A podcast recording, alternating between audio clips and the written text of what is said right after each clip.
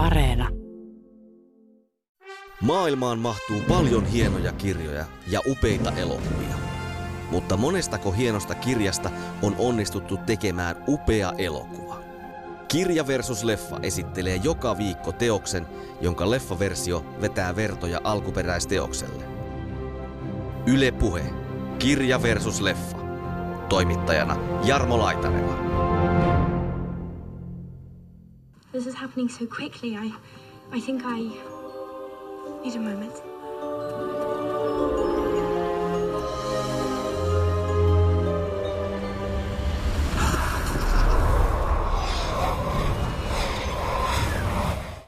Siellä on niin, niin paljon sellaisia yksittäisiä kohteja, jotka on aina käyttökelpoisia eri yhteyksissä, että filosofit käyttää ja kielitieteilijät käyttää mm. ja aika moni muukin käyttää. Super Mario Bros. Mitä se syö, kun se kasvaa isoksi?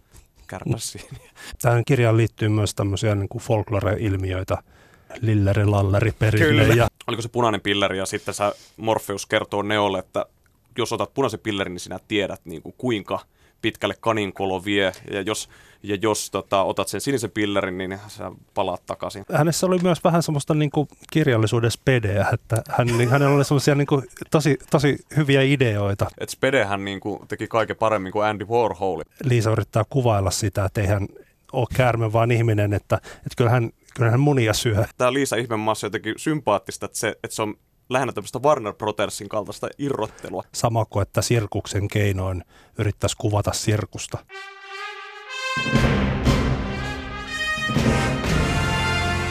Liisan seikkailut ihmemaassa on englantilaisen matemaatikon Charles Dodsonin alias Lewis Carrollin kirjoittama lastenromaani vuodelta 1865. Alun perin souturetkellä lapsille sepitetystä sadusta on noussut nonsense-kirjallisuuden klassikko. Teoksen suosiosta kertoo se, että kirjasta tehdään vielä yli 150 vuotta ilmestymisensä jälkeen aina vain uusia sovituksia, versioita ja adaptaatioita erilaisille formaateille ja näyttämöille. Liisa Ihmemaassa on myös suomennettu useita kertoja. Kanssani Karolin kirjasta sekä Disneyn, Svankmajerin ja Tim Burtonin leffoista keskustelevat suomalaisen kirjallisuuden seuran toimituspäällikkö Sakari Katajamäki sekä elitistiverkkolehden kriitikko Juho Liukkonen. Tämä on Kirja VS Leffa, ohjelma tarinoiden ystäville.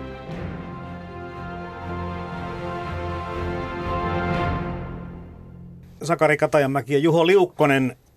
En tiedä, miten tätä kirjaa pitäisi kuvailla, mutta ehkä eka asia, mikä tulee mulle mieleen siitä, on se, että kirja ei ole tippaakaan lapsellinen. Itse ajattelisin sillä tavalla, että jos, jos lähtee liikkeelle siitä, että koko ihmiskunnan niin kuin keskeisimpiä voimavaroja on leikillisyys ja pelillisyys, niin, ja se ei ole mitenkään lasten asia yksinomaan, niin siinä mielessä yhdyn tähän ajatukseen kyllä ehdottomasti, että, että siinä on paljon leikillisyyttä ja pelillisyyttä, mutta mun mielestä siinä ei kuitenkaan pohjimmiltaan hullutella kauheasti. Ainakaan Alice itse ei hulluttele. Niin, siis tämä on aika kurinalainen kirja, niin tuosta mä saan kiinni, koska Carrollilla on sellainen tausta myös, että tämä Lewis Carroll on salanimi Dodsonille ja hän oli sitten matemaatikko niin perusammatiltaan, niin sitten tuota, se, siinä kuitenkin näkyy kaikessa siinä leikissä, vähän niin kuin improvisoinnissa, että sulla on tietyt peruspaletti tai säännöt, millä sä pelaat. Että muuten siitä tulee aivan täysin tolkutonta. Ja mä luulen, että tämä kirja ei puhuttelisi ihmisille, jos siinä jotain niin kuin tarttumapintaa olisi. Tässä on mun mielestä kiehtovaa, että, että tässähän niin kuin on tämä aikuisuuden lapsuuden ikuinen jännite. Ja nyt kun itsekin alkaa niin kuin olla yli 30, niin totta kai sitä rupeaa miettimään, että mitä se lapsuus oli. Ja siis kaikkihan jollain tavalla kaipaa sitä aikaa, myös sitä, että miten oli paljon helpompi ymmärtää, että aikuisten maailma on todella tylsä. Oliko Juho silloin Juho, kun oli Tämä on siis, tämä on se, joku muu? Tämä on se iso kysymys, mihin mä en ikinä saanut vastausta. Todennäköisesti joku muu, toivottavasti parempi. Joo, mutta toisaalta jos ajattelee tätä kirjaa ja näitä elokuvia, niin jos ajatellaan niin, että Alice tai Liisa edustaa nimenomaan sitä lasten maailmaa, niin tavallaan se aikuisten maailma on siinä kiehtovampi.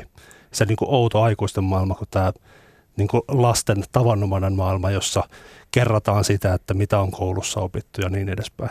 Niin ja sitten tota, voi oikeastaan niin kuin hy- hyvinkin nopeasti ajatella sen asian niin, että, että kun Alisesta tai Liisasta tuntuu aikuisten tai eläinhahmojen jutut, komennot, käskyt tai neuvot tosi omituiselta, niin eiköhän lapset vähän samalla tavalla reagoi kuin me aikuiset, vanhemmat heitä käskemme ja yritämme niin kuin perustella, että hei nyt pitäisi mennä aikaisin nukkumaan tai jotakin tehdä läksyt tai muuta heti koulun jälkeen, että mitä hemmettiä, miksi? Sitten kun mä luin tämän aikanaan lapsille, siitä oli tosi kauan, niin tota, kyllä hekin pitivät tästä.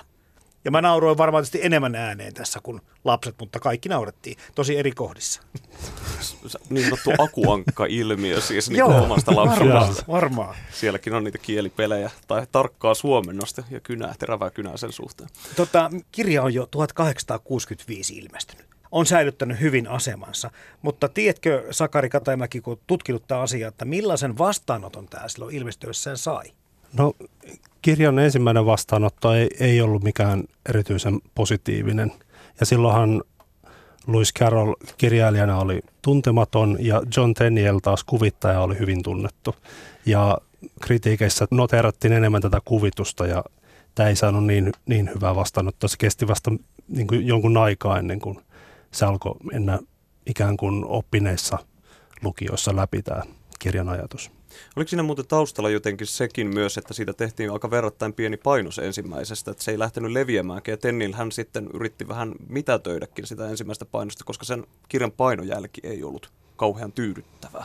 Joo, siitä tehtiin ensin pieni painos ja sitten se päätettiin vetää pois markkinoilta ja, ja sitten myöhemmin se painettiin uudestaan ja jossain vaiheessa se julkaistiin myös Yhdysvalloissa. Että siinä on se alkuhistoria, tämmöinen julkaisuhistoriallinen julkaisuhistorialliset tapahtumat, niin ne on aika moista vyyhteä siinä alkuvaiheessa. Et se, se ei lähtenyt mitenkään sillä tavalla hyvistä lähtökuopista, tämä kirjahanke.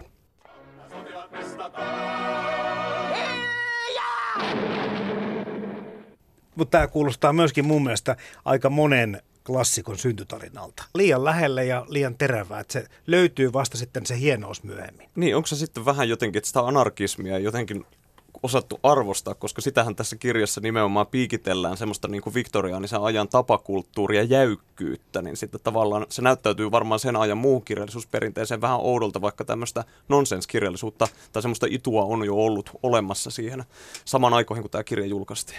Kyllä varmasti on näinkin. Mulle itsellä oli valaiseva kokemus, kun noin kymmenisen vuotta sitten juttelin yhden vanhemman englantilaisen rouvan kanssa tästä kirjasta. Ja hän, hän puhui tästä Mad Tea Party osasta. Ja mä olin itse aina ajatellut silleen, että ne on tavallaan tämmöiset hullut teejuhlat. Mutta kun hän toi esille sen niin kuin näkökulman, että viktorianisessa ympäristössä tämmöinen teekutsut, niin on ollut tosi ankaria tapahtumia lasten näkökulmasta. Että on pitänyt käyttäytyä hyvin asiallisesti. Sitä kontekstia vasten tämä Carolin teoksen teekutsukohtaus, niin se on todella anarkistinen. Jännä on kumminkin miettiä sitä, että olen sitten jonkun lukijan kuullut kritisoivan, että ei mitään järkeä, en halua lukea tätä ja en ymmärrä, miten tämä on nykyisen asemansa saavuttanut, niin ehkä tätä taustaa vasten voisiko ehkä kummastellakin, että miten järkyttävän kuuluisa ja merkittävä tämä teos on tänä päivänä. Kyllä se yllättää ainakin jatkuvasti, miten se tulee populaarikulttuurissa ja vähän niin kuin eri muodoissa – varsinkin nyt sitten tietenkin, varmaan nyt tämä viimeisin tämmöinen iso käänne oli just tämä 60- ja 70-luku, missä sitten hipit ja huumekulttuuri otti tämän omakseen ja sitä ruvettiin lukemaan aivan tämmöisenä manifestina tajunnan laajentamiselle ja kaikille muille kokeiluille, mikä ei välttämättä nyt kuitenkaan Carolilla ollut, ainakaan hänen päiväkirjantansa muiden perusteella se intentio, mikä tässä liikutaan, vaan enemmänkin asettaa tämmöisiä haasteita niille matemaattisille ongelmille, mitkä silloinkin jo tiedettiin, ja tavallaan keikauttaa ne nurinkurin ehkä opettaa lapsille jotain sitä kautta siitä aikuisten maailman tiedosta. Itse joudun aika usein sellaisiin tilanteisiin, kun olen tutkinut nonsenskirjallisuutta, ja se kuulostaa hyvin marginaaliselta ilmiöltä, mutta olen tosi iloinen, että voi aina ihan rehellisesti sanoa, että, että nonsenskirjallisuudessa on maailman kirjallisuuden tunnetuimpia teoksia, ja just nämä Alice- tai Liisa-kirjat on niitä, koska ne on ihan maailmanlaajuisesti levinnyt kaikkialle. Mm. Ja on satoja eri käännöksiä olemassa. Ja mun mielestä se on jotenkin, to, ja mun mielestä se jotenkin siis, mä ymmärrän, että siis toisaalta se ahdistaa, koska, mutta niinhän siis vaikka vaikea runouden lukeminen ahdistaa kanssa. Se se vasta ahdistaa. Niin se, se vasta ahdistaakin, mutta se on se, siis samalla lailla tuokin kirja vaatii tietyllä tavalla heittäytymistä tai sen hyväksymistä, että sä oot keskeneräinen sen kirjan kanssa koska mä en tiedä, miten muuten sä voit lukea. Jos sä niinku yrität saada merkityksiä, niin no, a, kun lukee vaikka tuota brittipainosta, mikä Penguin Classics on julkaissut, niin se on alaviitettä alaviitteen perä, ja siellä nostetaan koko ajan kädet ilman, että ei, ei me itse asiassa ihan tarkkaan tiedetä, mitä kaikkea Carol tarkalleen ottaen silloin parodioi, mutta jotain kuitenkin. Joten musta on jotenkin kaunista, että tästä sun pitää jo heittäytyä, antaa jotain itsestä siihen kirjaan, kun sä luet sitä. Se on niin kuin peliä itsesi kanssa se kirja. Tämä teos on levinnyt niin kuin kautta ei pelkästään populaarikulttuuriin, vaan, vaan niin kuin kulttuurielämään muutenkin, koska tästä on tehty niin paljon erilaisia sovituksia, adaptaatioita ja versioita elokuviin, näyttämölle, kai jonnekin balettiin, operakin on tehty ja kaikkea muuta. Eli sekin tietysti kertoo tästä arvosta ja, ja varmaan sitä monipuolisuudesta, mitä tämä pystyy edustamaan. Siis mä, mä just ennen kuin tultiin tänne studioon, niin me hokattiin tämäkin asia, että herra Jumala, miten paljon pelimaailmakin, siis niin kuin jos miettinyt ihan niin kuin näitä viimeisiä vuosikymmeniä, kuinka paljon se on ammentanut sitten loppujen lopuksi tavallaan tämmöiseen, jos peleissä nyt halutaan nähdä tarinan kerrontaa, niin tämmöistä altistutaan vieraisiin maailmaan, altistutaan semmoisille lo- uusille pelien säännöille, omaksutaan niitä, joudutaan sukkuloimaan niitä läpi. Super Mario Bros. Mitä se syö, kun se kasvaa isoksi? Kärpäsiin. kyllä, kyllä. siis tosi, tosi niin kuin hassua, että ne tulee niin kuin joka paikasta vastaan. Ja no, itselle tietenkin nyt varmasti niin tämmöinen isoin, mutta se on elokuvista, niin joku Matrix, niin siinähän on tämä punainen ja sininen pilleri. Ja hän puhuu, että otat sen oliko se punainen pilleri ja sitten sä Morpheus kertoo Neolle, että jos otat punaisen pillerin, niin sinä tiedät niin kuin kuinka pitkälle kaninkolo vie, ja jos, ja jos tota, otat sen sinisen pillerin, niin sä palaat takaisin Hei, ja White Rabbit. Joo, se on se tatuointi siellä nilkassa, niin, joo, että nämä on ihan selviä. Kyllä. Että tämä on niin kuin joku tämmöinen, jollain tavalla tämä ei ole enää niin kuin, tavallaan edes tämä kirja, vaan tämä on joku tämmöinen alitajuinen trooppi, mitä niin kuin viljellään paikasta toiseen. Ja se kaikki tietää, mihin se viittaa, mutta se on ihan sitten jo se pystytään omaksumaan se perusajatus. Se on ehkä joku tämmöinen, nyt jos kerran mä hyväksyn kuin Platonin idea, niin tässä se on, että se on tämmöinen idea jossain tuolla taivaassa, mitä voi niin viljellä joka paikka ja kaikki saa heti kiinni. Kirjallisuuden maailmassa tämä oikeastaan alkoi jo aikaisemmin, koska jos nyt puhutaan erityisesti Liisan seikkailusta äh, Ihmemaassa, niin yhtenä teoksena sen taustalla oli kuitenkin Alice's Adventures Underground-teos, joka oli tämmöinen enemmän yksityinen, yksityinen kirjoitus, joka on hyvin lähellä tätä julkaistua julkaistua kirjaa ja sitten syntyi jatko-osa Liisan seikkailut Peilimaassa. Sitten myöhemmin vielä tämmöinen nuoremmalle yleisölle tarkoitettu ääneen luettava Nursery Alice-teos. Ja sitten Carol itsekin viittaa sitten tähän teokseen muun muassa The Hunting of the Snark tämmöisessä epikan parodia runoelmassa. Ja tavallaan sieltä jo lähtee se ajatus, että on, on näitä samoja hahmoja – jotka liikkuu vähän eri maailmoissa, jos on kuitenkin yhteys toisiinsa. Luuletko, että se on risti? No mutta, sehän on pieni tyttö. Aivan, ja minä ajattelin... Katso ylös, puhu kauniisti, äläkä pyörittele siinä sormiasi. Mutta näistä versioista ja sovituksista, muistaakseni Sakari Katajamäki, missä kaikki näihin viittauksiin, olet kenties Liisa-viittauksiin törmännyt elämäsi aikana, mihin kaikkeen tätä on niin sotkettu ja sovellettu? Kyllä sitä tulee tosi, tosi paljon vastaan. Niin kuin taidemusiikissa on sävelletty, tehty sävellyksiä populaarimusiikissa, mainonnassa, ihmisten puheissa. Ja sitten on tällaisia, tähän kirjaan liittyy myös tämmöisiä niin folklore-ilmiöitä – niin sitten kaikki tämmöinen lilleri lalleri perinne. Ja, ja, Nursery Rhymeit varmaan antoi tälle aika paljon niin kuin Briteistä kanssa, että sieltä on ammennettu. Siis sen lisäksi, että tässä on pistetty halvalla sitä viktoriaanista tämmöistä tai romantiikan ajan perintöä kirjallisuudessa. Pitää erotella tosi maailma ja fantasia, ei mieluusti mennä. Niin sen lisäksi tässä vielä sitä ammennetaan kuitenkin sieltä tapakulttuurista, mikä oli kaikille lapsille jo silloin läsnä. Kyllä. Ja sitten varmaan niin kuin sieltä se pohja on tullut jollain tavalla näille arkkityypeille. Elokuvia on tehty tosiaan useitakin tästä.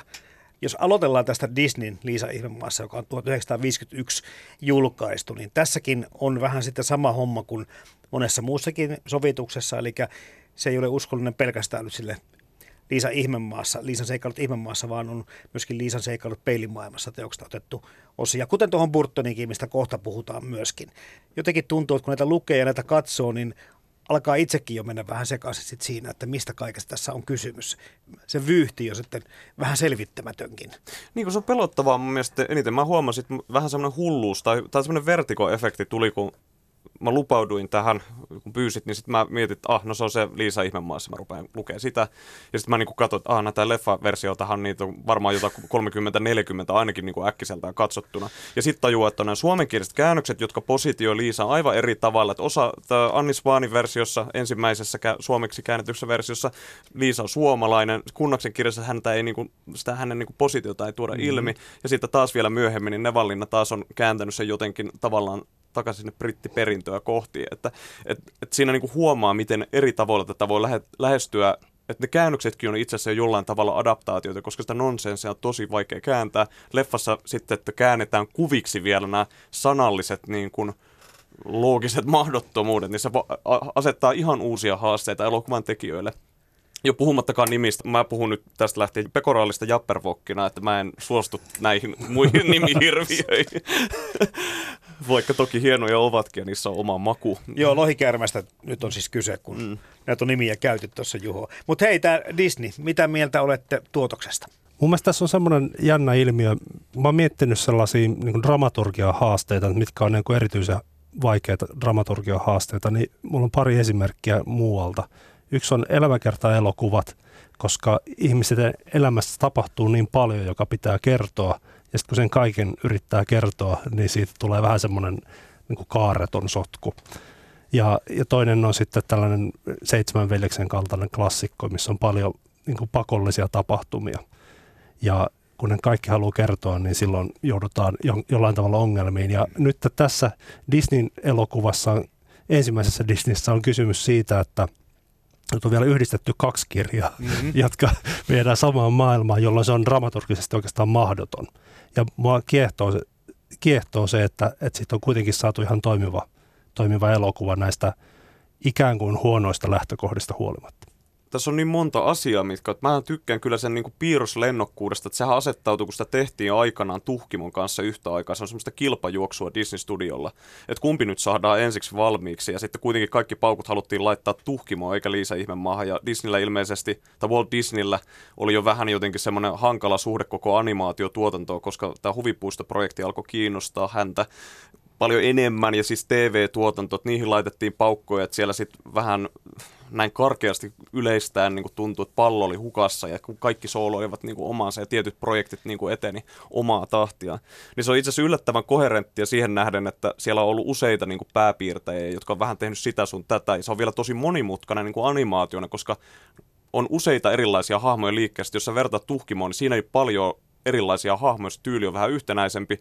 mutta sitten tämä Liisa Ihmemaassa jotenkin sympaattista, että se, että se on lähinnä tämmöistä Warner Brothersin kaltaista irrottelua. Että tykitellään niin kuin oikein... On crazy kohelluskomedia. Niin crazy kohelluskomedia. Ja se niin kuin lähenee enemmän sitä. Ja mä oon aina ollut kyllä siis siis rakastan kyllä ihan ensimmäisiä Walt Disney-leffoja, mutta kyllä mulla semmoinen Tex Averin kaltainen niin kuin aivan täysin mielettömyys, niin se on lähellä sydäntä. Että jollain tavalla mä symppaan tätä. Pelaatko krokettia? Kyllä teidän majesteettinne. Siis peli alkakoon! Tämän päivän katsojille tämmöinen moralisointi. Ja ehkä tämmöinen niin opettavainen ote ei nyt ehkä sorven heristelyä, mutta kuitenkin vähän sen tyylistä, niin se ei oikein niin ollut enää tätä päivää. Ja se tuntuu vähän niin kuin oudolta, koska sehän puuttuu tästä alkuperäisteoksesta kokonaan. Joo. Joo, se on ihan ristiriidassa jopa siihen Carolin mm. juttuun, koska minusta tuntuu, että tässä on koko ajan vähän semmoinen eetos tässä Disney-elokuvassa, mikä sitten voi ajatella, että onko tässä niin kuin tavallaan ajateltu, että nyt ei tehdä kirjallisuuskriitikoille tätä, vaan tehdään niin kuin sille keskiluokkaiselle ydinperhe amerikkalaiselle. Siis koska tässä niin. on semmoinen jotenkin niin kuin keskitien kuljenta, villius mielikuvituksen ruokkiminen ja sitten siinä niin kuin piirrostyylissä miten se tarina kulkee, mutta koko ajan Liisa on jotenkin toisin kuin kirjassa, tai sitten myöhemmin, kun puhutaan Burtonin leffasta, niin hän on hirveän semmoinen valtautunut henkilö, että hän pystyisi toimimaan, vaan hän enemmän niin kuin vollottaa, hän ei niin kuin pärjää, oven kahva tulee lohduttamaan, että kaikki on ihan hyvin, hei kysä pärjäät. Ja sitten siinä lopussakin Liisahan niin kuin joutuu melkein rukoilemaan, että hän herää siitä unesta, että se ei niin kuin, tavallaan, hän ei saa itse edes tehdä sitä päätöstään. Se on niin kuin, tosi outoa, että tässä Liisa jää jotenkin tämmöiseksi niin kuin olosuhteiden uhriksi. Pitäisikö se tiivistää jotenkin näin, että kannattaisi vähän varoa, mitä toivot? Joo, mutta tämä on niin kuin ihan erilaista kuin tuossa Karolin kirjassa. Kyllä siinä on niin kuin selvä ero ja mua vähän se ärsytti, kun mä katsoin nyt uudestaan sen niin kanssa, että se, Siinä oli joitakin ärsyttäviä piirteitä, mutta toi oli niin kuin ehkä yksi ärsyttävimmistä. toinen, toinen, mikä mua vähän, vähän vaivassa, oli se, että kun Carolin kirja on niin kielellisesti, tai siinä on kieli niin tärkeässä asemassa, jos siitä tehdään piirrosanimaatiota, niin aika vähän siitä saa lisäarvoa tähän kielelliseen mm. ilotteluun. Mutta sitten nämä tietyt kohtaukset, vaikka se Mad Tea Party ja sitten tämä krokettipelikohtaus, niin niissä kun tulee enemmän sitä fyysistä, niin silloin se tuo paljon lisäarvoa se mm. piirrosanimaatiotekniikka siihen. Hmm. Tuo itse asiassa tuo fyysisyys kiinnostava, koska sitä se palautuu siihen kuvalliseen juuri. Ja sitä elokuvaan siis niin kuin kuvan ja materiaan ja niiden asioiden törmäämisen liikettä. Että huono elokuva on yleensä sellainen, missä sulle selitetään ekaksi, että mitä mä teen, ja sitten sä teet sen seuraavaksi. Ja sellaista kato kukaan. Tietysti Liisa on niin hankala tehdä edes tällä tavalla. Mutta sitten tota, tässähän on se tausta ollut, että tämä Tennielin kuvitushan oli todella niin kuin vaikeaa. Sitten sitähän niin kuin haluttiin jotenkin sitä henkeä saada, mutta se yksinkertaisesti ei ollut mahdollista, koska se oli semmoista vanhaa sanomalehti pilapiirrosta. Se on tekniikka täysin erilainen ja hyvin yksityiskohtainen, mikä ei taipuisi taas sitten tämmöiseen massatuotantoon, jossa pitää tehdä niin kuin, saada semmoista liikettä, missä niin kuin hahmojen ruumiin osat vähän venyy ja paukkuu vähän hassulla tavalla, niin se olisi niin vaikea tehdä. Tsekeissä Karel Zeman on yrittänyt tätä Jules Verne elokuvista, se näyttää hienolta, mutta sekin on niin kuin, tavallaan se ei taipuisi tämmöiseen ilotteluun ollenkaan. Niin siinä mielessä nämä on, tämä on onnistunut, mutta jos sitä lähtee vertaa Karoliin, tai siis mä tykkään vasta fyysisyydestä, mutta jos sitä vertaa mitenkään Karoliin, niin sitten mä niinku tulee se konservatiivi esiin, että ei tämä ole sitä, mitä mulle kirjassa on annettu. Hei nyt Juho, kun heitit tuon tsekkiläisen tota version tähän näin, niin otetaan Svankmajerin okay. teos mukaan tähän seuraavasti. 1987 ilmestyi tämmöinen nukkeanimaatio, jossa sitten on hyvin erilainen ote taas jälleen kerran tähän Karolin alkuperäisteokseen. Toisaalta voisi sanoa, että siinä on aika paljon uskollisuutta, toisaalta vähän tämmöistä niin kuin irrottelua myöskin. Obžalovaná, přistupte. To myslíte mě? Sraste jí hlavu, zařvala královna. No siis varmaan se ensimmäinen juttu, mikä siitä tulee, on se, että tämähän ei sijoitu enää aina, vaikka sitä ei niin kuin ääneen lausuta, mutta sä ymmärrät jo siitä miljoista, että nyt ei olla kyllä viktoriaanisessa Englannissa, vaan ollaan Prahassa. ollaan ja, ja ei missä tahansa Prahassa, vaan niin kuin niissä syrjäkujilla, synkissä rappusissa. Se on niin kuin jotenkin yleistunnelma, jotenkin kolkko, kylmä, vähän semmoinen niin kuin tuntuu, että se on semmoinen home haisis jostain kellarista. Se, ja sitten se, tämä Liisa niin kuin kujeilee jotenkin yksin näissä mm, tämmöisessä omituisessa ympäristössä. Swankmajerhan siis se ei varmaan ole sattumaa, koska tämä leffahan ei ole siis, vaikka suomenkielinen nimi on niin Liisa Ihmemaassa, niin sen tarkka käännös on itse asiassa Something About Alice. Eli se ei ole edes tarkoitus olla niin kuin suora adaptaatio. Ja Swankmajer oli tämmöinen äh, anarkistitaiteilija ja elokuvataiteilija niin kuin myös animaattori, legenda, jota Terry Gilliamit ja kaikki myöhemmin ovat sitten halunneet kopioida parhaansa mukaan.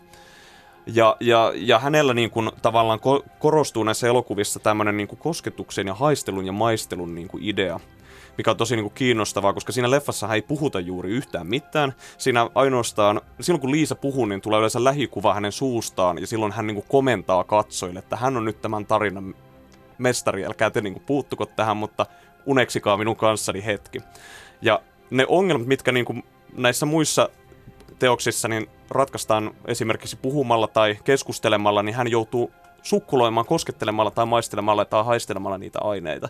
Se on niin kuin tosi kiinnostava siihen nähden, että Svankmajer joutui tekemään tätä samettivallankumouksen aikaan ja se tehtiin ikään kuin salakuljettamalla. Tätä elokuva-ideaa pidettiin jo aikanaan ikään kuin vähän liian rajuna, koska tyttö sankari, anarkisti, ei kunnioita auktoriteetteja. Ja Svankmajerilla oli jo kaksi kertaa niin kuin elokuvan tekokielto langetettu aiemmin 70-luvulla ja 80-luvun alussa, joten hänelle rahoitettiin ulkomailta rahaa tämmöiseen taideprojektiin ja hän kaikessa salassa teki tätä elokuvaa, kunnes sitten tsekkiviranomaiset lopulta keksivät, että mitä ihmettä täällä tapahtuu. Ja siinä vaiheessa tietysti samettivallankumous oli jo niin pitkällä, että no, pakko oli myöntyä, koska ne näkivät sen, että meidän on pakko niin kuin, ruveta kääntämään katsetta jo kohti ulkomaita.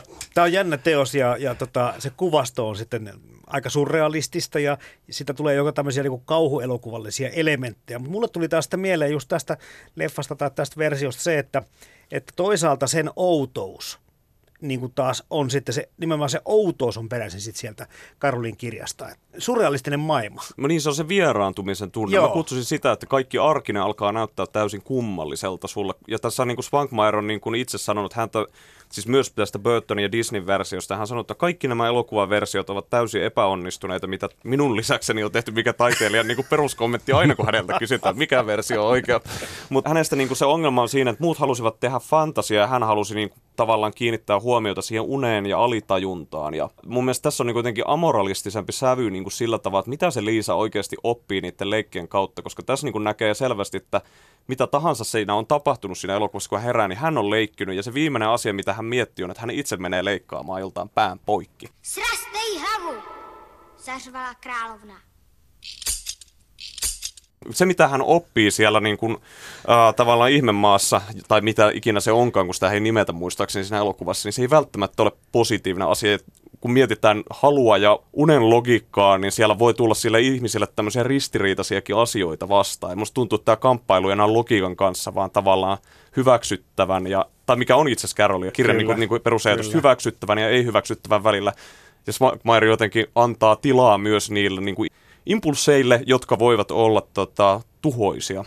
Ja se on pelottavaa just sen takia, että kun miettii, että tässä ihan selvästi tämä päät poikki retoriikka viittaa ja ne oikeudenkäyntisegmentit viittaa hänen julkilausutusti hänen mukaan myös tota, Stalinin aikaisiin oikeudenkäynteihin, niin kyllähän tämä antaa vähän erilaisen sävyn. Hauskaa myös, että elokuvan alussa sanotaan, että tämä saattaa olla lasten elokuva, mutta ei ole. Saattaa Se, jotenkin, se sanoi jotenkin näin, että tämä on tarina ehkä lapsille. Saattaa tämä olla lasten kirjakin. Mennään tähän Burtonin Disney Burton yhteistyöhön sitten 2010, mikä tuli. Ja tuossa jo Juho sanotkin äsken pääpoikki muutaman kerran. Ja tässä leffassa sitä kyllä hoetaan. Toi ensimmäinen Disney, siinä sitä ei oikein kärsinyt ihan tuolla tavalla ilmasta, kun se oli varmaan vähän pienemmille lapsille suunnattu, mutta tässä Burtonin versiossa niin sitä kyllä aika paljon hoetaan. Ja, ja taas sukelletaan omituiseen Burtonimaiseen, mutta myöskin ehkä jollakin tavalla tota alkuperäistä josta mukailevaan maailmaan. Joo, mun ensimmäinen kosketus tähän elokuvaan oli aika mielenkiintoinen. Mä näin sen teatterissa 2010 ja se oli mun elämäni ensimmäinen tämmöinen 3D-elokuva. Laseilla katsottuna ja mulla kävi vielä niin, että siinä loppuvaiheessa niin mulle jotenkin ne lasit nyrjähti sillä tavalla, että se ei enää toiminut ja mä yritin välillä katsoa niiden läpi ja välillä, välillä sitten ilman laseja. Sä ja siihen se, siihen siihen tuli, se, niinku, se ei oikeastaan haitannut tätä, koska se niinku lisäsi sitä maailman kummallisuutta. Millaisen vaikutuksen se teki silloin? No se, se oli aika ristiriitainen ja mä en, rehellisesti sanottuna mä en tästä elokuvasta niin elokuvana erityisesti ole innostunut. Että se maailma ei erityisesti kiehdo mua ja sitten tuntuu, että se kirja jotenkin niin kuin hukkuu sinne siihen maailmaan. Mutta siis hyvin sallivasti mä suhtaudun, että ei mua haittaa, että, että tällaisia elokuvia tehdään, mutta se ei kuitenkaan mulle ole ollut mitenkään tärkeä. Tästä on myöskin sanottu tästä Burtonin ohjaamasta 2010 versiosta, että se olisi vähän niin kuin enemmän jatko-osa taas kuin sit se alkuperäisten teosten uudelleen filmatisointi. Ja siis millä jatkoosa? Ei, ei niin kuin kirjalle välttämättä, Ei vaan se niin, Disney-elokuvalle. Koska se maailmahan on vähän, ja ne kuvastot on pikkasen sama, mutta mun mielestä kallistuu kuitenkin pikkasen enemmän sen Tennielin, tämmöisen groteskiin, pelottavaan, fyysiseen, siis tota, tämmöisen brutaalin koottiseen juttuun. Niin kuin, että siinä näkyy jotain tällaisia, tällaisia elementtejä. Siis se on niin kuin yllättävä, että on aika väkivaltainen leffa, niin kuin, kun miettii, että mikä on se alkuteos, niin kuin se Disneyn ver- se ensimmäinen piirretty, niin niin mä olin jotenkin yllättynyt, miten paljon, siinä revitään silmiä päästä pois ja sitten niin kuin todella niin kuin Jappervokille käy vähän ko- kova kohta. Kuka nyt kokee sääliä Jappervokia kohta? Ehkä tämä on mun nyt sitten. Minä itken ainoastaan siinä. Ei, mutta siis... äh, Miksi lohikärmestä tehdään aina paha? niin, se, eikö se voisi joskus olla hyvä? No puff, mä en tää, kun meillä on tää puff, puff lohikäärme, tai Niin, lohikäärme, kyllä, niin puff lohikäärme. Dragon niin, Heart, taas Niin, on niin, semmoinen se- kanssa, missä oli viisat lohikäärmeitä. Joo, Mutta tässä tota, Disney-elokuvassa on kilttilohikärme. Se on, mm. tulee näissä tota, vesipiipun savuhöyryissä. Aa, totta. mä olin unohtanut tuo ihan täysin. Sen erottaa kyllä, kun sä puhut noista goottisävyistä, niin mm. että Burton itse viljelee tätä kuvastoa muissakin elokuvissa aika vahvasti. Joo, ja siis temaattisestihan tämä astuu kyllä ihan siihen niin kuin jatkumoon, että kun miettii, että, että hänen tuota, Saksikäsi Edward on eräänlainen niin Frankenstein-myytin tämmöinen uudelleen tulkinta. Ja Ed Wood-elokuva kertoo maailman huonoimmasta ohjaajasta, ja- tai no, ei hän ole oikeasti, mutta on, on niin kuin titulerattu näin ja oman arkensa sankari. Mutta tämmöistä ihmistä, joilla on niin kuin tietyt impulssit ja pakkomielteet ja ne niin kuin jotenkin eivät sopeudu yhteiskuntaan, mm. niin sitten tämä on niin kuin, tavallaan vaikka Liisa on itse asiassa osa yhteiskuntaa, mutta hänellä on se sisäinen kamppailu tässä läpi tämän elokuvan, että hänelle käsketään, että, että sä et saa tehdä tätä ja tukahduta nuo typerät ajatuksesi ja sitten hänellä on tämä uni, mahdollisesti se, jonka hän koki siinä ensimmäisessä Disneyn piirretyssä, niin hän ei muista edes sitä, että se olisi totta.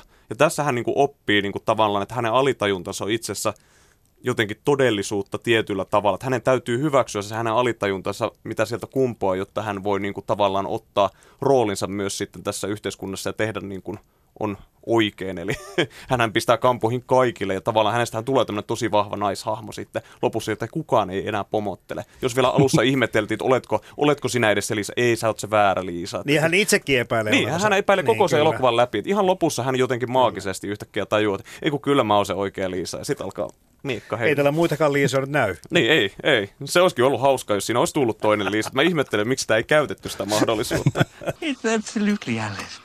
You're absolutely Alice. I'd know you anywhere. I'd know him anywhere.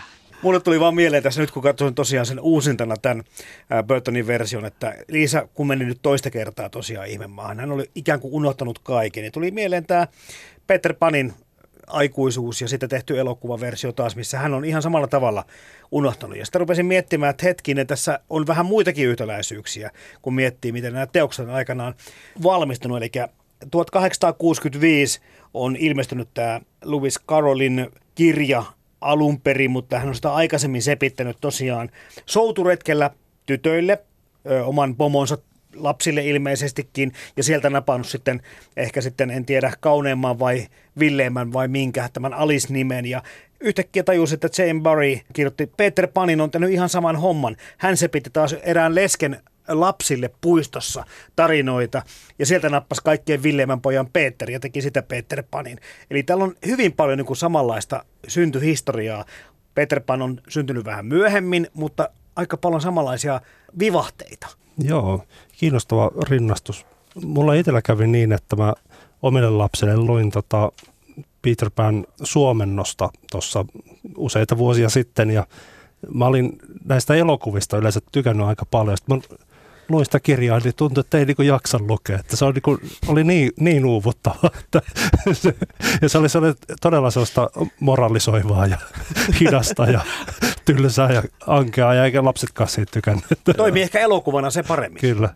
Joo, mm. mutta sitten toisaalta se on just hauskaa, miten nämä on vah- tai siis tässähän niinku puhutaan just tästä Disneyn, niinku, Disneystä pahankin sävyyn, koska kuinka paljon mullekin, no mulle ainakin tulee mielikuva, kun sä puhut näistä klassisista satuhahmoista, mä tiedän just miltä Peter Pan näyttää, se on se vihreä mm. Disney-hahmo ja sitten Liisa maassa ihan täysin sama homma. Ehkä kaikista eniten hullu hatun tekee sieltä niinku siitä animaatiosta, että se on se ensimmäinen ne Disney-mielikuva, Nalle Puh. Vai mä kuulen niin paljon, kun ihmiset suuttuu oikein siitä. Varmasti nyt joku kuuntelee tätä tänne ja miettii, että ei taas, että ne ei, tämäkään ei ole tämä tyyppi lukenut Milne ekaksi, että, niin kuin, mikä, tässä, mikä tässä nyt on, että tämä Disney pilasi kaiken. Joo, se totta kai on ottanut vähän roolia tässä klassikoiden mm. tulkinnoissa ja, ja se on, saa nähdä tässäkin voi olla, että tulee Nalle Puhit ja Peter Panit jossakin vaiheessa meillekin käsittely ja kiva mennä sitä näihin vähän niin kuin tarkemmin ja syvemmälle vielä, mutta tämä rinnastus ja vielä mä kaivan vieläkin Peter Pania ja Liisa Ihmemaassa teoksia yhdistää, niin tämmöinen unen vaikutus ja uneksemisen vaikutus. Ja myöskin samaan aikaan tämä, kun puhutaan, minkä ikäistä lapsista puhutaan, eli varhaisteineestä, on lapsi siirtymässä teini-ikään tai varhaisteini-ikään, kasvamisesta, aikuistumisesta, pienestä identiteettikriisistä, ulkopuolisuuden tunteesta. Nämä on aivan yksi yhteen mun mielestä niin kuin teemoiltaan sieltä hmm. Peter Panista ja Liisa Ihmemaasta teoksissa. Mä mietin sitä aina, että kun tämä uneksimisen niin kuin korostaminen niin kuin tulee, aikuiset kirjoittaa lapsensa, se on tosi kiinnostavaa, että mitä se kertoo niin kuin näistä kirjoitteista ja meistä niin kuin ylipäätänsä. Että tässä ehkä just tulee tämä, että alitajuisesti me toivottaisiin, että me päästäisiin tästä jotenkin loogisten ja niin kuin sääntöjen kurin niin kuin ikeestä pois ja niin kuin takaisin niin kuin jonnekin semmoiseen maailmaan, missä vapaa assosiaatio, hauskanpito ja leikki voisi olla olemassa. Et se, et, niin kuin siinä mielessä ehkä tämä on niin kuin, kuitenkin kirja aikuisilta aikuisille molemmat. ehkä mä en ole Peter Panin muista, niin kuin, että onko mä lukenut koskaan sitä alkuteosta, mä en siihen niin kuin, oikein osaa sanoa. Mutta tämä on vaan semmoinen, mikä niin kuin, huomaa. Ja se itse asiassa Tim Burtonissa ihan sama, mm. sama homma, että hänelläkin tuntuu olevan semmoinen tietty kaipuu kuitenkin niin koko ajan tämmöiseen. Kyllä vaikka lapsuudesta hän ei ilmeisesti ainakaan oma he, tämmöisen kirja, tämän, mikä tämä on, tämä Salisburyn Burton on Burton kirjan mukaan, niin, niin hirveästi välittänyt. Se ei oli semmoista niin kuin hämärää aikaa.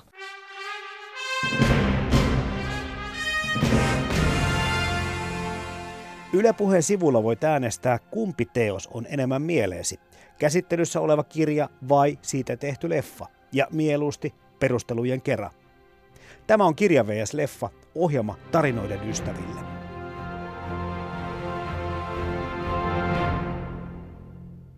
Meillä kuulijat saa ottaa kantaa siihen, että kumpiko miellyttää enemmän Lewis kirja tässä vai se tämä Tim Burtonin leffa, mistä ollaan viimeisiksi puhuttu. Ja 85 prosenttia on sitten kirjan puolesta äänestänyt 15 leffan puolesta. Siis, siis mä oon ymmärtänyt siis, että kyllä tälle leffallekin on sitten oma vankka fanikuntansa. Että fanifiktiota ja kaikkea tällaista on tuotettu hyvin paljonkin siihen.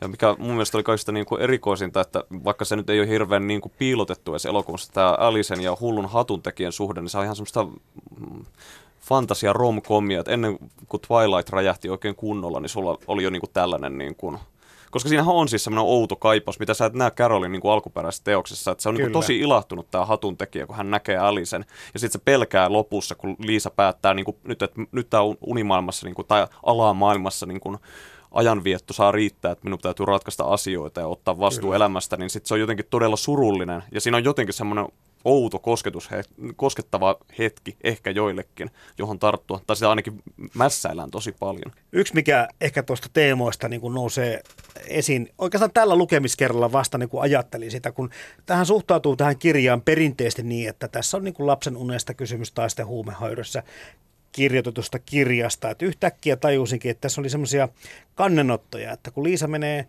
alamaailmaan tai unimaailmaan, mikä tämä nimeltään onkaan, niin hän kohtaa pääasiassa muutamia ihmisiä, mutta kaikenlaisia olentoja. Osa ei ole edes eläviä, kun on sakkinappuloita tai pelikortteja, mutta sitten valtaosa on kuitenkin eläimiä. Ja he ovat täysin tasa-arvoisia. Ja tämä oli ehkä nyt semmoinen niin ehkä isoin havainto nyt tällä lukukerralla, että jaa, että nyt, nyt puhutaan tämmöisestä, niin kuin kaikki elollinen olisikin niin kuin samalla viivalla. Joo, ihan, ihan hyvä huomio. Pienenä poikkeuksena on tämä krokettipeli, jossa kuitenkin joo. flamingoja käytetään si- tota, mailoina ja siilejä ja palloina, mutta muuten. Ja onhan siinä niin kuin, esimerkiksi siinä alussa niin kuin kirjassa ja elokuvassakin on tämä Dodo-hahmo ja kyllähän se liittyy kaikki tämmöiset evoluutiot ja hmm. tota, lajien säilyminen ja tämän tyyppiset kysymykset. Ja mua kiinnostaa aina se, miten tämä alkaa, että sähän oot niinku tavallaan vähän niinku luonnon helmassa saamassa opetusta, että sä et ole ihan niinku koulun penkillä, että se on jotenkin niinku tämmöinen liminaalitila, mistä sä yhtäkkiä voitkin siirtyä siihen luonnon tilaan, jossa ihmi- ei ole tätä ihmisten asettama lakia, tai no, no siellä ihmemaassa todella vasta onkin se oikein vulkaarilla tavalla niin kuin näkyy tavallaan, miten kaikki juoksevat tiettyjen sääntöjen tai hulluuden mukaan. Mutta se on niin jotenkin kiinnostavaa, että siinä ollaan todella tämmöisessä luonnon tilan niin kuin jossain mm. kynnyksellä. Mä vaan en oikein tiedä, että musta se on niin jotenkin ehkä tämän kiehtovin puoli, että se ei niin oikein ratkea, että että mitä se ihmemaa siitä niin kuin oikeasti, koska en mä nyt sanoisi, että Liisa, tai sille, että ei ne eläimetkään niin kuin tavallaan ihan täysin vapaita jotenkin oudolla tavalla kuitenkaan ole siellä. Ja koska ne vielä samaistetaan ihmisiin jollain tavalla, että ne on tämmöisiä arkkityypillisempiä esimerkkejä siitä maailmasta, jota Liisa on sitten nähnyt hereillä, valve, valveilla niin kuin aikuisissa. Se on niin kuin kiinnostavaa. Mä vaan tiedän, mitä mun pitä, mä en tiedä, mihin mä menen tämän kanssa. Mua vaan kiinnostaa se välitila tässä. Että mä, sä, sä, voit sanoa siitä ihan mitä tahansa tietyllä tavalla. Ja mä saisin kaikesta niin kuin jollain tavalla kiinni. Että se voi olla niin kuin vapaa paikka, mutta ei se sitten ehkä kuitenkaan ole. Mulla tuli mieleen yksi kiinnostava kohtaus kirjassa ja sitten tässä, ainakin tässä piirrosanimaatiossa on se, kun Liisa luullaan käärmeeksi. Kyllä, kun kirjassa hänen kaulansa tämä. venyy ja se on ymmärrettävämpää, että elokuvassa hän kasvaa kokonaisuudessa, jolloin se käärmemäisyyttä on vaikeampi havaita. Mutta mut siinä on tosi herkullinen se dialogi, mitä käydään, kun Liisa yrittää kuvailla sitä, että ei hän ole käärme, vaan ihminen, että, että kyllähän kyllä hän munia syö. Ja, ja sitten on se linnun näkökulma, jolla se niin näyttää yhä enemmän enemmän käärmeeltä. Time became quite offended and stopped altogether. No, se take everything. Liisaa kuvataan myöskin siinä vaiheessa, kun se kasvaa jättiläiseksi siinä talossa, niin hirviöksi. Mm. Ja sitten tässä sitten käärme saapuu sinne paratiisiin. Mm. Eli tässä niin kuin ihmiselle annetaankin semmoinen rooli tässä alamaailmassa, että hän onkin sitten se, joka sillä niin kuin aiheuttaa sitä hämmennystä, eikä ne eläimet. Joo, joo, ja siis se on niin kuin mun mielestä myös se ana, tai jollain tavalla se anarkismi just siemen, että tavallaan se tulee sotkemaan se Liisa kaiken. Tämä on mun mielestä niin kuin hauskaa, että niin kuin, tietysti niin kuin just näkee, niin kuin miten Disney on taas sitten paljon kiltimpi versio. Sitten niin kuin Burtonissa on tavallaan nämä, jotka on alkuperäisessä kirjassa tosi ilkeitä tavallaan Liisaa kohtaan.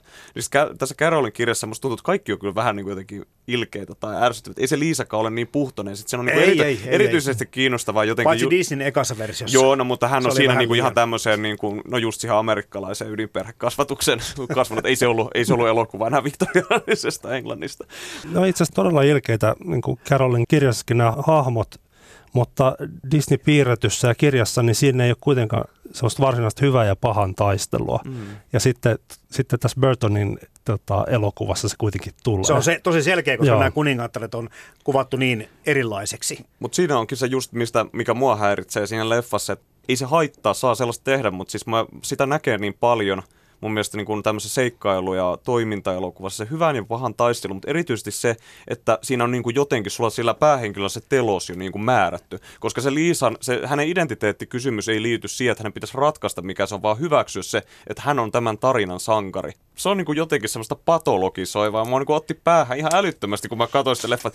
Että toisaalta on, niin okei, että ehkä mä en tiedä, niin kuin, että kuinka paljon niin kuin tämmöisiä naissankari-elokuvia tehty, että kun meillä on Luke Skywalkerit, johon mä oon voinut samaistua, niin ehkä tämä on ihan ok.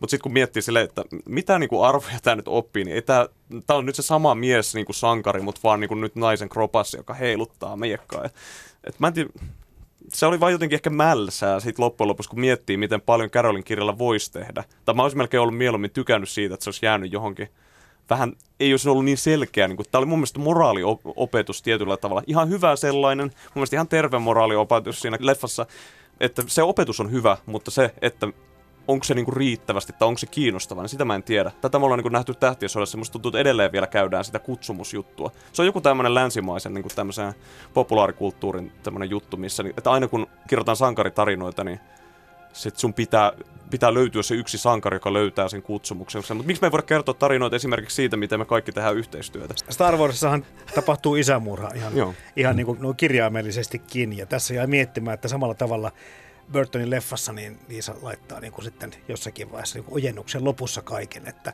sisko, äiti, kihlattu, kaikki, että se laittaa niin kuin poikki kaikki. Niin kuin Mutta isä, isä hänellä ei mitään isä on kaunaa. kuollut jo. Isä, mutta hän, sitähän hän kaipaa siinä, Kyllä. koska hän haluaa täyttää ne saappaat. Ja se Kyllä. on niinku tosi outoa, että ne lähtee sitten tekemään, siis se miten hän täyttää ne saappaat on omaksuu niinku hänen niinku arvonsa ja sitten hän lähtee viemään tuo tavaraa Kiinaan. Eli mä en nyt niinku itse halua lietsoa demoneita, mutta siis kyllä varmasti joku, niinku, joka lukee tämmöisen niinku, yhteiskunta tiedostavan niin kuin teorian läpi tätä, niin näkee ihan selvästi, että tämä alitajuisesti on tämmöistä Disneyn kolonialismia niin kuin tietyllä tavalla tai jatketta. Se on aika se on huvittavaa ehkä No. enemmän. Ja mä en tiedä, onko se vaan tehty sinne sen takia, että hän lähtee sinne Kiinaan nimenomaan. Ja tämä konteksti, että niin kuin tavallaan, koska niitä markkinoita on ajateltu, koska Disneyhän jo sitten yrittää niin kuin tavallaan modifioida ainakin varsinkin näitä tuorempia animaatioita on yritetty niin kuin markkinoida sillä tavalla, että laitetaan jotain vähän spessua sitten tietyille alueille, joka kommentoi heidän alueet. Mutta mä en tiedä, näettekö te tämän Burtonin leffassa ihan lopussa, kun tämä on tämä Kiinan valloitus vähän niin kuin kaupallisesti suunnitteilla siinä Liisan ideasta, ja sitten kun hän on tosiaan hyppäämässä siihen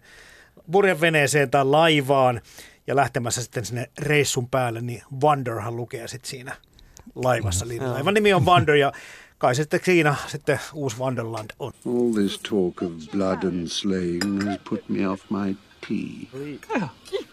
Sakari Katajamäki ja Juho Liukkonen, milloin te olette törmännyt tähän teokseen eka kerran ja minkälaisen vaikutuksen se on tehnyt, että te olette nyt näinkin paljon tähän perehtyneet tähän teokseen? Mulla on käynyt sillä tavalla, että mä oon siis akateemisen tutkimuksen yhteydessä lähtenyt tutkimaan tätä nonsenskirjallisuuden lajia, ja mulla on ollut siinä taustalla Lauri Viidan runot ja, ja niin kuin yhteys siihen. Ja sitä kautta mä oon tutustunut tähän, tähän niin kuin lajiin tarkemmin ja niin kuin eri kirjailijoita, jotka liittyy, liittyy tähän lajiin. Ja sitten sen kautta mennyt yhä syvemmälle tänne, tänne Liisan, Liisan maailmaan. Ja se on niin kuin ollut se mun tapa tutustua tähän teokseen, minkä mä muistan. Mutta mä muistan, että kun mä lähdin enemmän tutustumaan siihen, niin kaikki siellä oli tuttua, mikä tarkoittaa, että mä oon, niin kuin, mulla on varhaisempia muistoja, mutta mä en enää muista niitä. Ne on mennyt alitajuntaan. Niin.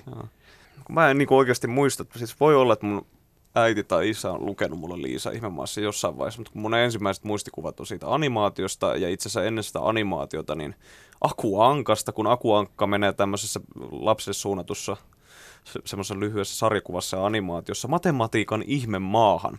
Niin tämä on niinku se, mistä niinku se eka kerran tuli ja mä en niinku sillä jotenkin tietysti Mulla oli aina jotenkin hankala suhde matematiikkaan, vaikka se on kiinnostavaa, mutta kun pää ei raksuta, vaan niin kuin samaan tapaan, niin kuin, ei osaa asettautua niihin ehtoihin, mutta se oli tosi niin kuin jotenkin kiehtovaa jo pelkästään se ajatus, miten sinne valutaan. Ja sitten se on niin kuin alkanut kummittelemaan vuosia aikana. No tuossa Swankmaierin kautta, niin kun mä jotenkin lukiossa onnistuin saamaan sen käsiin, niin se rupesi kiinnostamaan sieltä. Sitten kun tuli yliopistoon, niin sä et voinut välttää, kun filosofia-opinnot otti, ja varsinkin mannermaisen filosofia, niin voi veljet, sitä tulee ihan niin kuin koko ajan. Ja se rupesi vaan kiehtoa jotenkin se, sitten mä oon huomannut, niin kuin, että samaan aikaan niin tämmöinen tietty hulluus elokuvissa ja sitten kirjallisuudessa on kiinnostanut tosi paljon. Musta se jotenkin antaa paljon enemmän niin kuin, tilaa sillä lukijalle tai katsojalle ja sitten myös samaistumispintaa. Niin silleen mä oon sitten niin kuin, silloin tällöin aina palannut tähän tähän Liisa Ihmemaa juttuun. Se on semmoinen jotenkin outo, että mä en tiedä mikä mun suhde siihen kirjaan, mutta se on vaan pakko palata. Että se on niin jotenkin semmoinen, että mä en pääse karkuun, vaikka mä haluaisin, niin aina se tulee jostain vastaan. Mutta jos se olisi niinku kerralla selvä se juttu, niin kuin joku dekkari on, niin tuskin palaisit. Mutta tämä on tosiaankin semmoinen teos ehkä, että tää, tästä ei ota oikein tolkkua, että mistä tässä lopultakin on kysymys. Kyllä, siellä on niin, niin paljon sellaisia yksittäisiä kohteja, jotka on aina käyttökelpoisia eri yhteyksissä, että filosofit käyttää ja kielitieteilijät käyttää ja aika moni muukin käyttää. Niin, kun tämä tuntuu, että tämä on niin ristiriitainen jo itsessään, siis totta kai on lukenut nämä pääpointit Lewis Carrollista ja Charles Dodsonista niin kuin erityisesti, mutta vaan jotenkin se, että miten sama ihminen voi operoida niin täysin kahdella eri kentällä. Hän oli konservatiivinen niin kuin ehkä niin kuin täällä matematiikan puolella enemmän. Vaikka se oli hänen päätyönsä, niin tavallaan tämä sivutuote, niin se niin kuin tavallaan nosti hänet sitten kaikkien tietoisuuteen. Hänessä oli myös vähän semmoista niin kuin kirjallisuuden spedeä, että hän, niin, hänellä oli semmoisia niin kuin tosi hyviä ideoita. Esimerkiksi hän on kirjoittanut sellaiset romaanit kuin Sylvie and Bruno ja Sylvie and Bruno Concluded. Ja näissä romaaneissa hänellä on niin hauskoja ideoita, vaikka se, että, että jos on mikroskooppi, niin voisi olla myös megaloskooppi, jossa niin kuin, tota, No kuulostaa vähän spedeltä. Niin suuria asioita voidaan pienentää. Tai sitten hän esittää myös idean hymiölle, että niin hän, ei, hän ei kerro, että mikä hymiö on, mutta hän tuo esille, että pitäisi olla joku sellainen merkkijärjestelmä, että jos kirjeessä haluaa niin välittää tunteita, niin siihen pitäisi olla joku merkkijärjestelmä ja Nykyisinhän se on va- valtavasti käytössä. Meidän niin kuin irvikissamme siis toisin sanoen, joka kurkistelee. Mut pakko ottaa se spede siihen, koska toi on tosi hauska analogia siinä, että kun Veijo Hietala opetti mua aikoinaan, niin hän provos mua sillä tavalla, että, että Spedehän niin kuin teki kaiken paremmin kuin Andy Warhol. Ja jos sä katsot, niin kyllähän sillä on niin kuin tämmöisiä kokeellisia juttuja. Se on, se on semmoinen niin kuin kerettiläisen kommentti, jota hän on sitten kyllä saanut kantaa mukanaan niin kuin pitkään. Mutta kyllä sen näkee, kun sä katsot, että kyllähän silläkin on tämmöinen leikkisyys. Niin. Aika mahtavasti ollaan päästy Karol Lewistoni Spedeen ja Andy Warholin asti tässä, tässä ohjelmassa, mutta muutama sana tosiaan, no äsken puhuttiin jo Lewis Karollista muutama sana, mutta Tim Burton ja hänen leffansa, en tiedä miten korkealle tämä nyt nousee, jos vertaa hänen muihin teoksiinsa, mutta kuitenkin tässä on aikaisemminkin tullut puhetta siitä, että, että tunnistaa kyllä saman kaverin tekemäksi. Mä muistan, että jossain vaiheessa mulla oli aika intohimoinenkin suuri hänen elokuviin, mutta mitä enemmän sitä miettii, niin mä oon jotenkin ehkä vähän kummastellut sitä, että se, se voi olla etukin, mutta se on vähän niin kuin kummastuttavaa tavalla, että se, kuin paljon hän sitten niin tavallaan kierrättää sitä omaansa. Se on vähän sama kuin Tarantinolla, että siinä tietty niin semmoinen ehkä taika häviää jossain vaiheessa, alkaa kokea inflaatiota, mikä ei ole ehkä niin kuin reilua heitä kohtaan, koska kaikki on velkaa jollekin ja he ovat ehkä rehellisempiä, kuin he kertoo sen.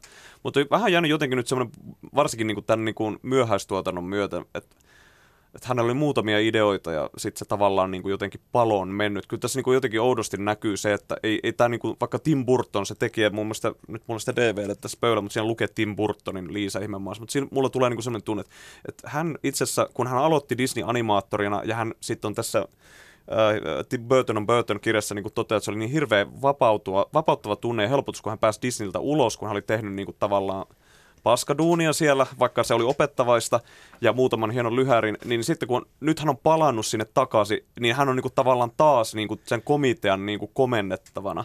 Ja en mä tiedä, onko hänellä edes oikeasti mitään annettavaakaan sitten. että se on aika tylyä sanoa, mutta, mutta sillä, että mä en, mä en ihan tiedä, mikä, mikä se on, mutta hänellä on selvästi tunnistettava tyyli ja ja siis varmasti tekee vielä samalla tyylillä pitkäänkin, mutta mä vaan aistivina niin, että ei hän, nyt ei ainakaan nähtävissä niin kuin semmoista uutta nousua. Mulla on niin kuin joku tämmöinen ilkikurinen Mars Attacks on itse asiassa enemmän niin kuin lähempänä tämmöistä Carolin kaltaista juttua, missä ei tunnu olevan päätä eikä häntä ja väkivaltaa saa tapahtuu ihan odottamatta ja rikotaan niitä tuttuja genrekonventioita tämmöisen purkkapaketti-estetiikan sisällä. Svinutod, siinä ei ole päätä. Joo, ei.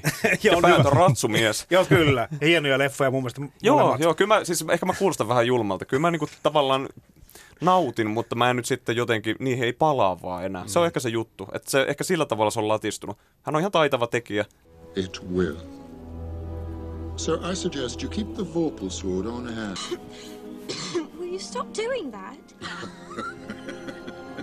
Siinä voi olla myös se, että tämä Carolin maailma on sen verran erikoinen, että sit kun siitä, siihen lisää vielä Burtonin maailman, niin ta- tavan käsitellä sitä, niin sitten tulee vähän semmoinen sama kuin, että sirkuksen keinoin yrittäisi kuvata sirkusta sillä tavalla, että siihen tulisi niin kuin, tavallaan kaksi sellaista vähän liian sama, samantapasta tasoa päällekkäin. Ja sitten myös tämä Disneyn velka, koska ihan varma, vaikka sitä ei kukaan sanoisi ääneen, niin kyllä siellä aika paljon niin kuin johtoporras sanelee, että miten näitä tehdään. Et ei siellä voi sooloilla. Niin. Mutta, mutta silti on siinä nyt ihan selvästi jonkunnäköinen niin kuin vapaus ollut tehdä. Punaisen kuningattaren linna on Disney-linna sitten siinä Burtonin leffassa ihan täysin, kun katsoo. Enkä ole käynyt Disneylandissa, siellä varmasti on ihan varmasti jotkut tämmöiset isot replikat, jossa sä voit kävellä. Et mun mielestä leffahan näyttää siltä, vähän niin kuin tuntuu huonolta, että se on niin kuin ep- väärällä tavalla epätodellinen. Sä et voi koskettaa ja uskoa siihen. Ja se tuntuu siltä, kun olisi yrittänyt tietokoneella värkätä äh, Disneylandin niin kuin tämmöisenä No, siis sillä niin kuin aitona, aitona niin elokuvakokemuksena.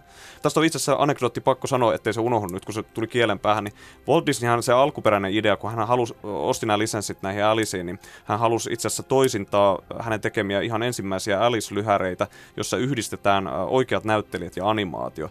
Ja itse asiassa tämä on niin kuin ensimmäinen kerta tämä Burtonin elokuva, että missä se niin kuin tehdään. Että siinä on se tietokoneanimaatio ihmiset, eli no Disney sai tahtonsa läpi postuumisti sitten. Luuletteko, että teoksesta tullaan tekemään edelleenkin yhtä paljon, yhtä kenties merkittäviä sovituksia, adaptaatioita? No mä oon aika varma, että tullaan tekemään. Tämä teos on jo ylittänyt semmoisen semmoisen kynnyksen, että, että se on nyt ollut niin pitkään jo niin suosittu. Ja sitten silloin ihmisiä kiehtoo myös nämä uudet, uudet sovitukset, että sillä on myös kaupallista potentiaalia. Ja sitten mä luulen, että uudet sukupolvet haluaa ottaa jonkunlaisen uuden kannan tähän teokseen. Ja mä en niin en näe, siis vaikka aina niin tää, tulee tämä kirja versus elokuva tai adaptaatio, siis tämmöinen vastakkainasettelu, niin mun mielestä se ei haittaa, koska nämä on sitä keskustelua tavallaan siitä yhteisestä kulttuurisesta omaisuudesta, että mitä tämä on. Et mun mielestä on aina, sillä niin kuin kuitenkin Burtonillekin on niin kuin annettava krediittiä siitä, että rohkeasti lähtee vetämään sitä ihan omiin suuntiin, eikä rupea vaan, koska se on niin tylsä ajatus tehdä, että miten mä nyt teen tämän niin kuin mahdollisimman uskollisesti tai jutun, että sä voit olla tehdä mitä uskollisesti, tai sitten sä vaan pistät sen kirjan pöydälle, että luet tää. Meidänkin ohjelmia kirja vs. leffa, niin useampikin vieras on kertonut, että näin ensin elokuvan ja teki semmoisen vaikutuksen, että sen vuoksi tutustuin kirjaan. Eli mm. hyvät adaptaatiot, hyvät sovitukset kutsuu myöskin katselijoita kirjallisuuden pariin ja klassikoiden pariin. Että tätä, tämä vähän jää niin tuossa niin äänestyksessäkin vähän huomioita, että sä oot katsonut Disneyn ekana sitä kautta innostunut kirjasta, eli tätä kannattaisi niin väheksyä sitä, mitä tämä kaikki muu maailma meille antaa ja mihin se meidät vie. Joo, to- totta. Nyt en muistu mieleen, että itse asiassa mun ensimmäinen tota, lapsuusmuisto aiheesta on se, että, että mä oon nähnyt isosiskolla semmoisia kiiltokuvia, jossa oli näitä teekannuja tästä Disney. Minäkin olen nähnyt Disney-elokuvista. kiiltokuvia Joo. jossain. Joo, Ne, ne oli, mä oon nähnyt niitä, Joo, niitä, joo. niitä oli vissiin 80-luvullakin Joo. vielä, että niin, et mä, mä muistan nämä kanssa.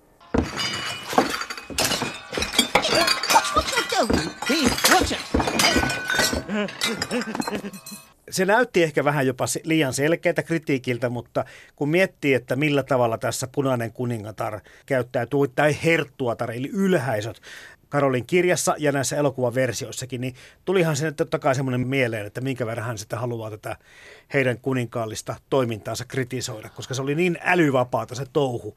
Ja, ja jotenkin tuntui, että se ei just tälle rahvaalle oikein mennyt läpi, että mitä ne kuninkaalliset nyt milloinkin tekevät ja harrastaa, jos flamingolla lyödään siiliä, että ikään kuin se on niin kuin yhtä kaukana heidän touhunsa arkielämästä ja kaikesta niin kuin oikeasta elämästä ja normaaliudesta. Joo, hy- hyvä pointti. Tuossa on niinku semmoinen hauska tota, anekdootti myös, että o, olen kuullut, että kuningatar Victoria tykkäsi tästä Joo, kirjasta. mä, mä luin sen kanssa, ja hänen su- ihan siis suosikkeja ilmeisesti. Joo. Mä, mä oon miettinyt, että on tosi Eli kummallista. saa nauraa itselleenkin. niin, niin, kyllä. Tota, siis mä, mä jäin jotenkin ihmettelemään tai miettimään sitä kanssa, että, että niin kuin tässähän on siis se sävy, että mä en tiedä miten nyt vahvasti se näkyy, kun mä oon lukenut noita suomennoksia siinä englanninkielessä, mutta siis kuitenkin semmoinen ymmärrys, että se on niin kuin tietoisuus luokasta tosi vahva. Eli jotenkin, kun ja sitä ylempää luokkaa, varsinkin siinä Liisa Peilimaassa kirjassa niin punaista kuningatarta, niin hän halveksuu koko ajan kaikkia niin kuin alamaisia. Ja häntä pelätään. Häntä pelätään mm. ja hän, käy, hän halveksuu, miten he eivät osaa käyttäytyä kunnolla ja niin kuin noudattaa sääntöjä ja niin kuin sitä tapakulttuuria, mikä se on. Mutta hän itse ihan täys porsas. Eli siis niin kuin, tässä on niin kuin tosi, tosi vaan hauskaa, miten se niin kuin, tavallaan näkyy se hallitsevan luokan niin kuin kaksi naamaisuus on saatu kiteytettyä tässä, mikä niin kuin sit lähentää tämän niin kuin, aika paljon kaikkia Swiftin ja muiden kulliverin että tavallaan puhutaan siitä sen aikaisesta niin kuin yhteiskunnasta, niin kuin, mutta sadun kautta.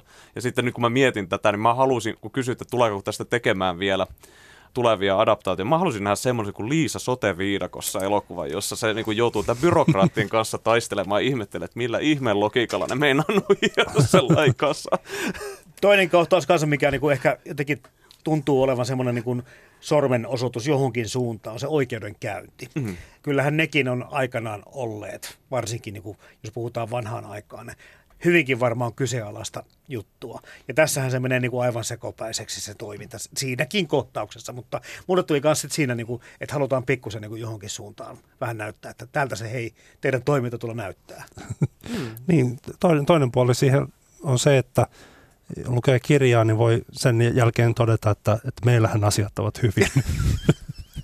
Mutta mä pystyn silti uskomaan kyllä, että siis tavallaan, että se ei varmaan ole ihan hirveän liioiteltua kuitenkaan. Tästä, tästä niin. päivästä näkökulmasta kyllä, suomalaiset näkökulmasta varsinkin, niin, mutta annetaan fantasia olla fantasia, koska tämä kirja antaa sen mahdollisuuden, että voit täyttää niin paljon. Mun mielestä tämän kirjan etu on ehdottomasti se, että se on niukas kuin saippua, ja aina kun sä yrität ottaa kiinni siitä, niin se vaan jotenkin vie sua sivuraiteelle ja sehän sen kauneus onkin. Uskotte varmaan siihen, että klassikon asema tulee kirjalla säilymään. Mitähän noiden leffojen kanssa mahtaa käydä? Disneyllä on varmaan, siis tämä piirrosanimaatiolla puolella on se, että se on niin tämmöinen ensimmäinen suuri Kyllä. elokuva. Että silloin se on niin kuin asettanut tiettyjä niin kuin rajoja ja reunaehtoja tai lähtökohtia, ja siinä mielessä se varmaan tulee ainakin säilymään. Mm se, se jää nähtäväksi, miten, koska tämä voi, voihan olla, että kun täällä on niin suuri fanikunta tällä uh, Burtonin versiolle, niin, siitä tulee kulttielokuva tulevaisuudessa. Ja väärin ymmärretty kulttielokuva.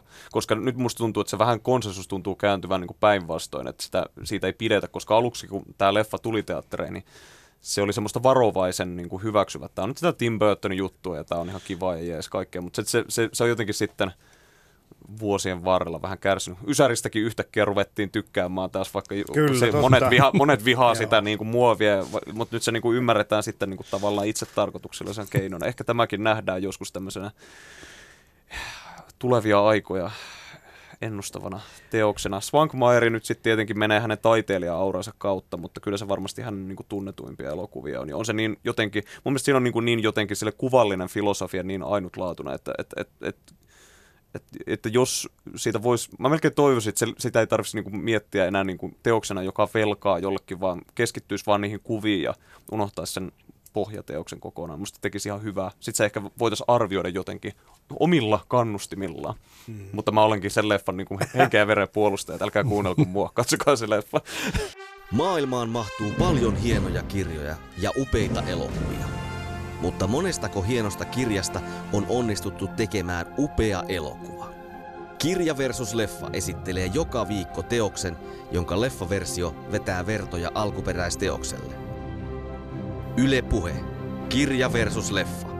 Toimittajana Jarmo Laitaneva.